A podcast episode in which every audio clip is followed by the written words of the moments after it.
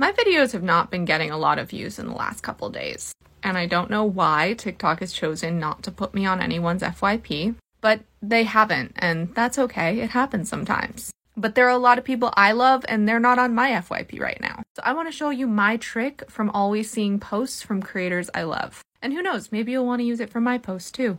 These are my favorites. A few of these are things that I just want to keep in mind or remember, or maybe post about at a later date, but most of them are accounts I really like. So this is the last post on right choice shearing that I watched.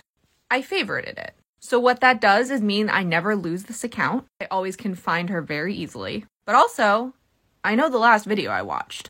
Oh, look, there's a new video I haven't seen yet. And when I see that video, I'll favorite it and unfavorite that one, and then I'll always have the most recent video. You also see this one from Tori. That's a much older video because for me, watching her content late at night makes me feel joy. So I favorite the older videos so I don't lose my place going through her account. These are the tools I use so that people I really care about, I don't miss their content.